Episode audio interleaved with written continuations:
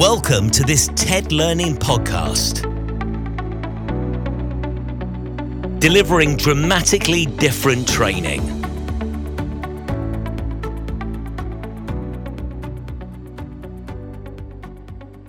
Welcome to our podcast, Why Should You Be Worried About Worry? Hello, I'm Justin with this edition of the podcast. Every year in November, we have National Stress Awareness Day, a good way to raise awareness for what's becoming an epidemic in the working world. This week, we've been thinking about what might be the cumulative impact of worry on productivity. How can tackling worry on an individual level pay dividends for your organisation as a whole? So, why should employers be worried about worry? Organisations seem to be waking up to the idea that it's not only their responsibility to maintain their employees' welfare, it's also in their best interests. Look at the figures and the negative impact of stress and worry on productivity, and it all becomes clear. The Health and Safety Executive estimated that in 2018 19, there were 12.8 million lost working days due to stress, depression, or anxiety. On average, each person suffering took 21.2 days away from their work.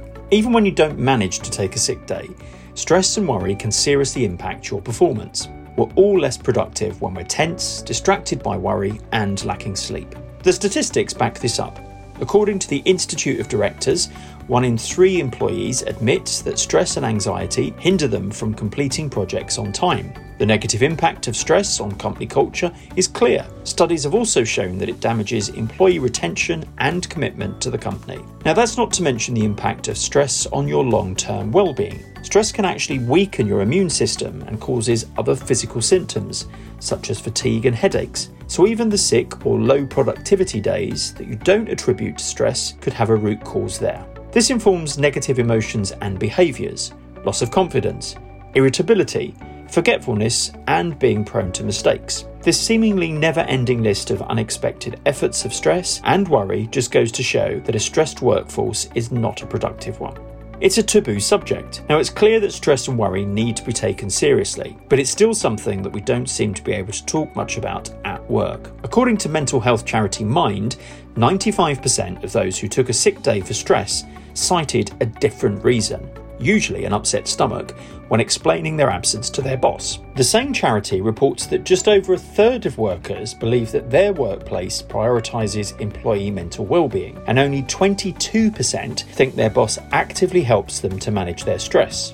It would be difficult to argue that managing mental well-being is solely the employer's responsibility, but simply raising awareness of the dangers of excessive worry and the techniques we can all use to tackle it would go a great distance in reducing its impact on productivity. So, we've got a choice. Worry helps no one. It sounds obvious, and yet when you're lying awake in the early hours of the morning thinking about tomorrow's big meeting, it's hard to realise this. You know it's unproductive to lie awake and think about it, but you couldn't possibly relax when something is hanging over you. In these situations, worry can feel like an uncontrollable onslaught that we simply must resign to. Reframing worry as a choice, however, can have an empowering effect on how we deal with it. It's easy to forget that stress and anxiety are combinations of your own thoughts, feelings, and physical symptoms, such as tension. This means that they are within your control.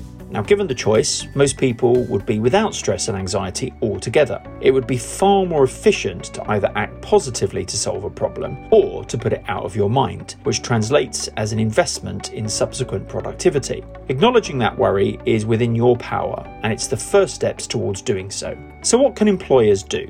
Well, removing the stress driven culture from our workplaces is the responsibility of employers as much as individuals. Without overstepping your responsibilities or impinging onto the personal anxieties of your colleagues, there are a number of actions that employers can take to minimise the detrimental impact of stress and worry in the workplace. Here are just a few. One is to educate your team.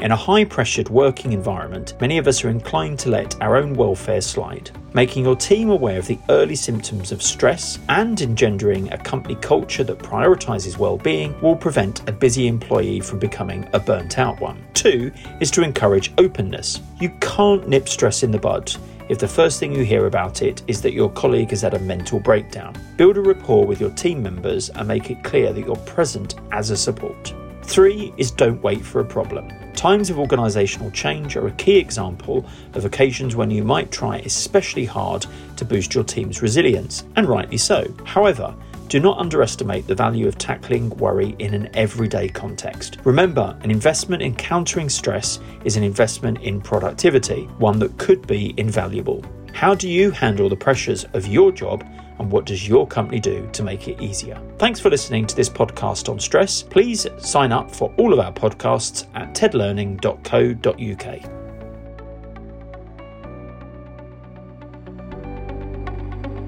This podcast was produced by TED Digital.